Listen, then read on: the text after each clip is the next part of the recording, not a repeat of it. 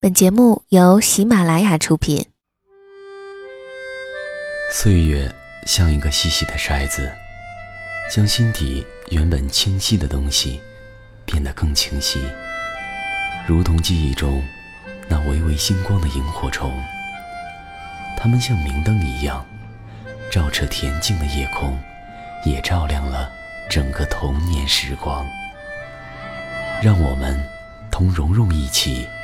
背上爱的行囊，在萤火虫日记里重新找回那充满无限遐想、如梦境般流萤飞舞的夜晚。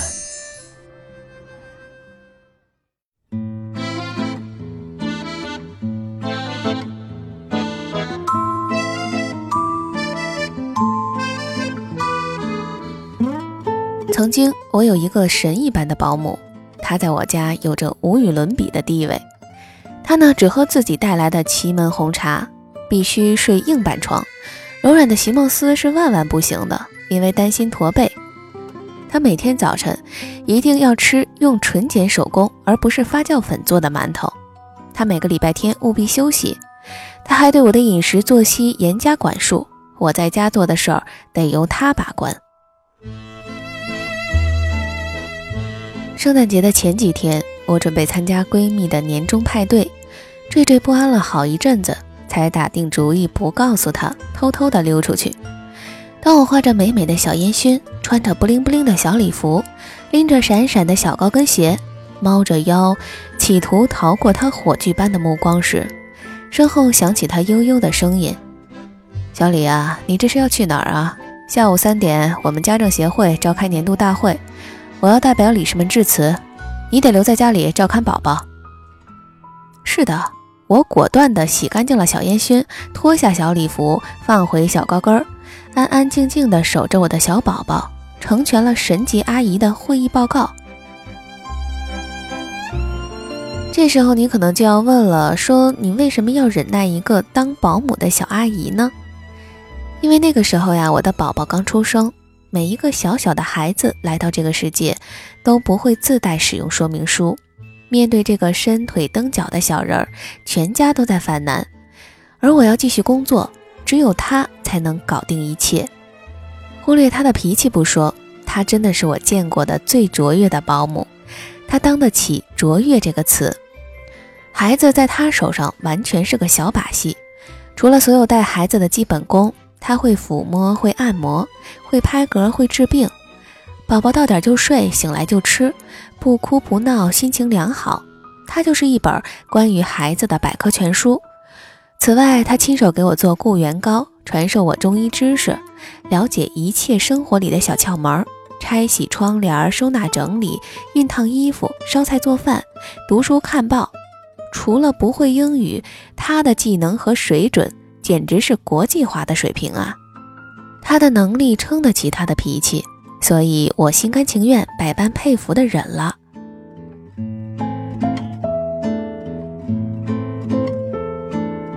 今天之所以说起久违的他，是因为我收到了一个问题。有妹子说：“怎么样才能生活的更好呢？”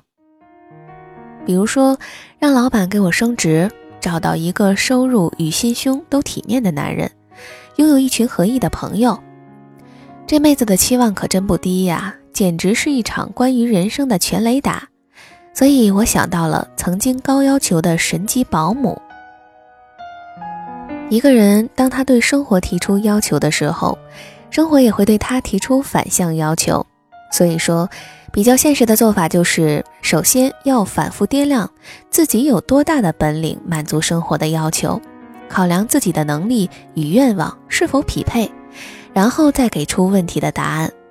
而清醒客观地认识自我，是个异常艰难和痛苦的过程。这个世界上的很多人，包括我，对自我的认知，都有意无意地停留在 P.S. 的世界，自动选取最完美的角度来观察自己。我们害怕承认，是因为自身的努力不够。才无法走到梦想期望的高度。我们不肯明白，是由于本人的美貌出色不足，所以吸引不来男神和女神的爱情。我们拒绝看清自己的性格缺陷，固执地认为目前所坚持的一切都无比正确。我们摒弃忠言逆耳的善意劝告，觉得那些不中听的真话都是羡慕嫉妒恨的打击。总之，我们自觉否定生活给予的真相，宁愿隔着自己 P.S 后被美化的能力和本事，然后痛斥世界对自己太不优待了。人生的残忍在于，拼尽全力之后，承认自己终究不过是个普通人。有些宏大的蓝图，永远不会在自己的生命疆域里生根发芽。能够坦然面对自我的渺小，承认自己的能力够不上愿望，愿意把目标降低到一个可行的水准，不仅是勇气，也是智慧。我的朋友高老师说，在这个世界上有很多活得很努力的女人，但是有的让人赞赏，有的让人心疼。前者姿态优雅，后者表情悲壮。有些女人无论怎么制造热闹，都难掩心底的崩溃。分寸是个技术活，用力太猛，难免姿势走形。你之所以迷茫，就是因为你的才华和你的梦想不匹配，而活得老让人觉得心疼，也是因为能力与愿望不匹配。说了这么多，我们还是回到今天的这个问题。我们怎样才能获得美丽人生呢？怎样才能拥有好职业、好男人、好朋友呢？首先，我们要看一看自己手中的底牌，衡量一下能够付出的代价，计算出必须付出的勤奋，然后设置一个可以达到的目标。作为千千万万普通人中的一员，我们需要接受的事实是，即便再勤勉，比尔·盖茨也只有一个；即便再深情，布拉德·皮特的老婆也只能是安吉丽娜·朱莉，即便再贴心贴肺，马克思和恩格斯那样的友情也是可遇而不可求的。我们如今得到的一切，都是愿望与能力最终谈判和妥协的结果。你还记得渔夫和金鱼的故事当中，渔夫的老婆吗？他想要钱，要大房子，要珠宝，要仆人，要当女王。可是最后他一无所有，因为他的奢望远远超越了他的本事。所以说，当我们的能力与愿望相匹配时，所有的期许都是正当需求；而当我们的能力小于愿望，那么所有的要求便都成了贪婪的妄想。努力与用力的区别是，前者向着垂手可得的梦想，后者朝着遥不可及的奢望。前者虽然辛苦，但是快乐；后者即便暂时热闹，也难免结果寒荒。我和我的神级保姆最终难免一别，因为在我的钱包赶不上他的工资增长要求之后，我心痛的和他分开了，心情之沉重，犹如被人棒打了鸳鸯。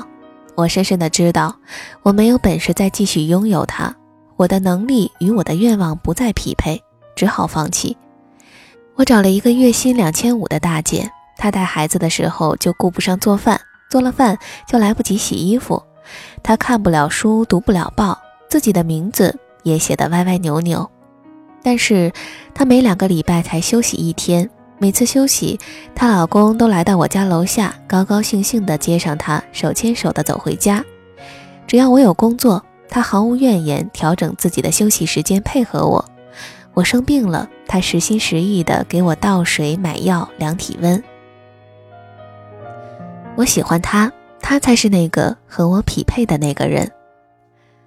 那么，亲爱的朋友们，你是否也已经找到了和你匹配的那个人，和你所想拥有的生活了呢？欢迎在评论区留言来告诉我你们的感受。那么，如果大家想第一时间收听到节目，也可以关注微信公众账号和新浪微博“蓉蓉幺六八”。